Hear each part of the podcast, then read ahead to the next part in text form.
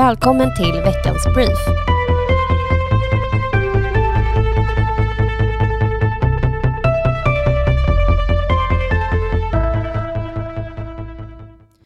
Under torsdagen redovisade Skolverket årets betygsstatistik. I Järvaområdet har gymnasiebehörigheten på vissa skolor stigit från 57 procent till 80 de senaste åren. Och nästa vecka presenterar Moderaterna i riksdagen sin budgetmotion. Moderaternas budget kommer innehålla en satsning på bland annat fler poliser, åklagare och fängelseplatser. Istället för mer ledighet för några satsar vi på ökad trygghet för alla. Vi prioriterar bort regeringens familjevecka och satsar istället på att stärka rättsväsendet, skriver Moderaternas ekonomiska politiska talsperson Elisabeth Svantesson på Facebook. Så här säger även Moderaternas rättspolitiska talesperson i en intervju med SVT för några veckor sedan om budgetsatsningarna på bland annat Tekniklyft. Ja, antalet kameror i Sverige är helt enkelt för litet. Alltså Sverige är det land i hela Europa som har störst problem med gängkriminalitet, men att det bara finns 361 kameror hos polisen, det, det är anmärkningsvärt och här måste vi göra en ordentlig satsning eh, för att helt enkelt ja, kunna lagföra fler kriminella. Det, det skulle bli betydligt svårare att vara gängkriminell i Sverige om det satt uppe sådana här kameror på fler platser. Vid sidan av budgetsatsningarna på rättspolitiken kommer Moderaterna också skjuta till en miljard kronor till vägunderhåll. Det är 250 miljoner mer än vad regeringen satsar.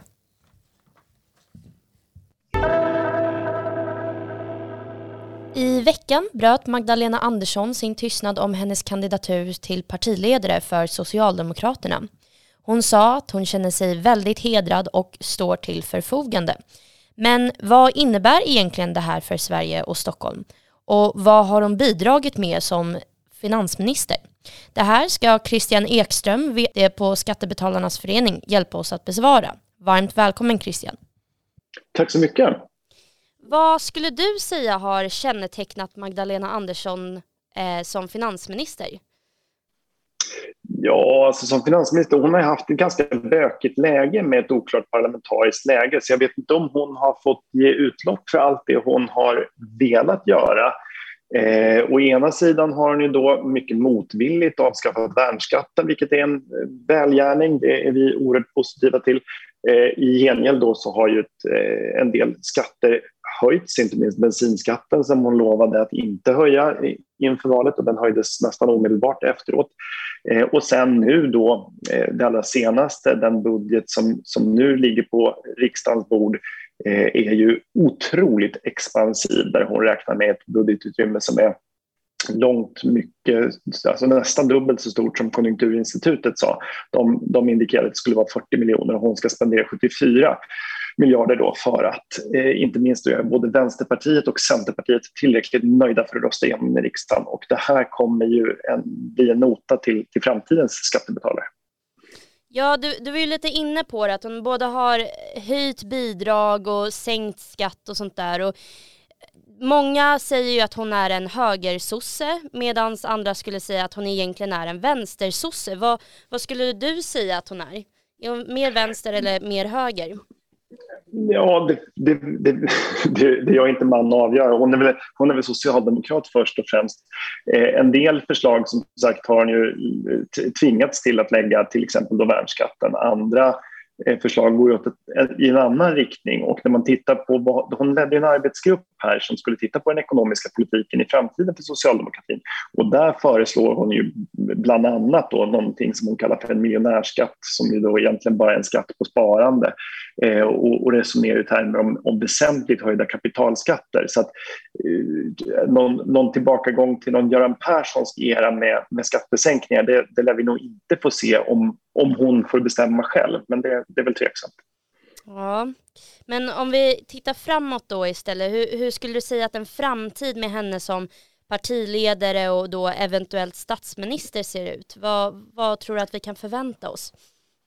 Ja, jag tror att vi kan förvänta oss ett fortsatt rörigt parlamentariskt läge, men skulle hon, blir hon partiledare så så har väl hon varit väldigt tydlig med, att, eh, och det är väl Socialdemokraterna överlag ganska tydliga med, delvis för att blidka sin egen vänsterfalang, men de pratar ju väldigt mycket om höjda skatter. Det har, under hennes tid som finansminister så har man ju pratat om eh, det de lite eh, elegant beskrev som en exitskatt, men som i själva verket bara är en, en, en blir en, en, en skatt på generationsskiften i företag, alltså när, när, när, när ett företag flyttar utomlands eh, så försvåras det. Hon har diskuterat bankskatter och hon vill införa höjda kapitalskatter. Så jag tror att får, får hon som hon vill så kommer en hel del skatter att höjas.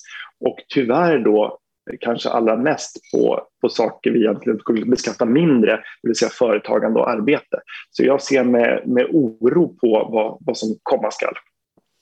Ja, och apropå skatt, så för att gå till en skatt som ligger stockholmarna och skattebetalarnas förening varmt om hjärtat. Hur ska Magdalena hantera fastighetsskatten? Det är ju så att flera tunga socialdemokratiska distrikt har sagt att de vill ha en införd fastighetsskatt och hon har gått ut och försökt spela ner det men som du sa tidigare så gjorde hon ju samma sak med bensinskatten när hon ändå sen höjde den. Hur, hur tror du att hon kommer hantera den här frågan och vad, vad kan vi förvänta oss?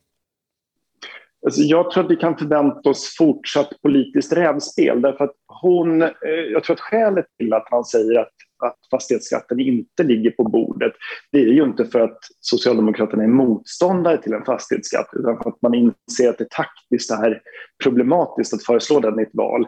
Vi, jag var med och jobbade mot fastighetsskatten redan 2006 eh, och den avskaffades efter ett borgerligt regeringsskifte och Göran Persson sa att det var det som gjorde att, att Socialdemokraterna då förlorade valet. Eh, och det gör att de eh, inte gärna vill ha den här frågan eh, att, i en valrörelse att hantera, för det kommer att, att slå hårt mot dem. För fastighetsskatten gör väldigt många med rätta oerhört oroade eh, i hela landet, men inte minst då i, i Stockholm. Man får väl anta också att en ny fastighetsskatt skulle drabba inte bara de som äger sitt eget, sin egen villa eller sin egen sommarstuga utan också bostadsrättsinnehavare. Och för den som har en, en lägenhet i, i, någonstans i Stockholmsområdet och vet hur prisutvecklingen ser ut så kommer det här för många handla om tiotusentals kronor per år på helt vanliga bostäder. Så det oroar många och jag tror att Socialdemokraterna vill ha frågan av dagordningen inför valet. Men eh, många driver den här frågan internt i partiet. Det är fler tunga distrikt, inte minst Stockholms partidistrikt driver den här frågan. Likaså Skåne och Göteborg.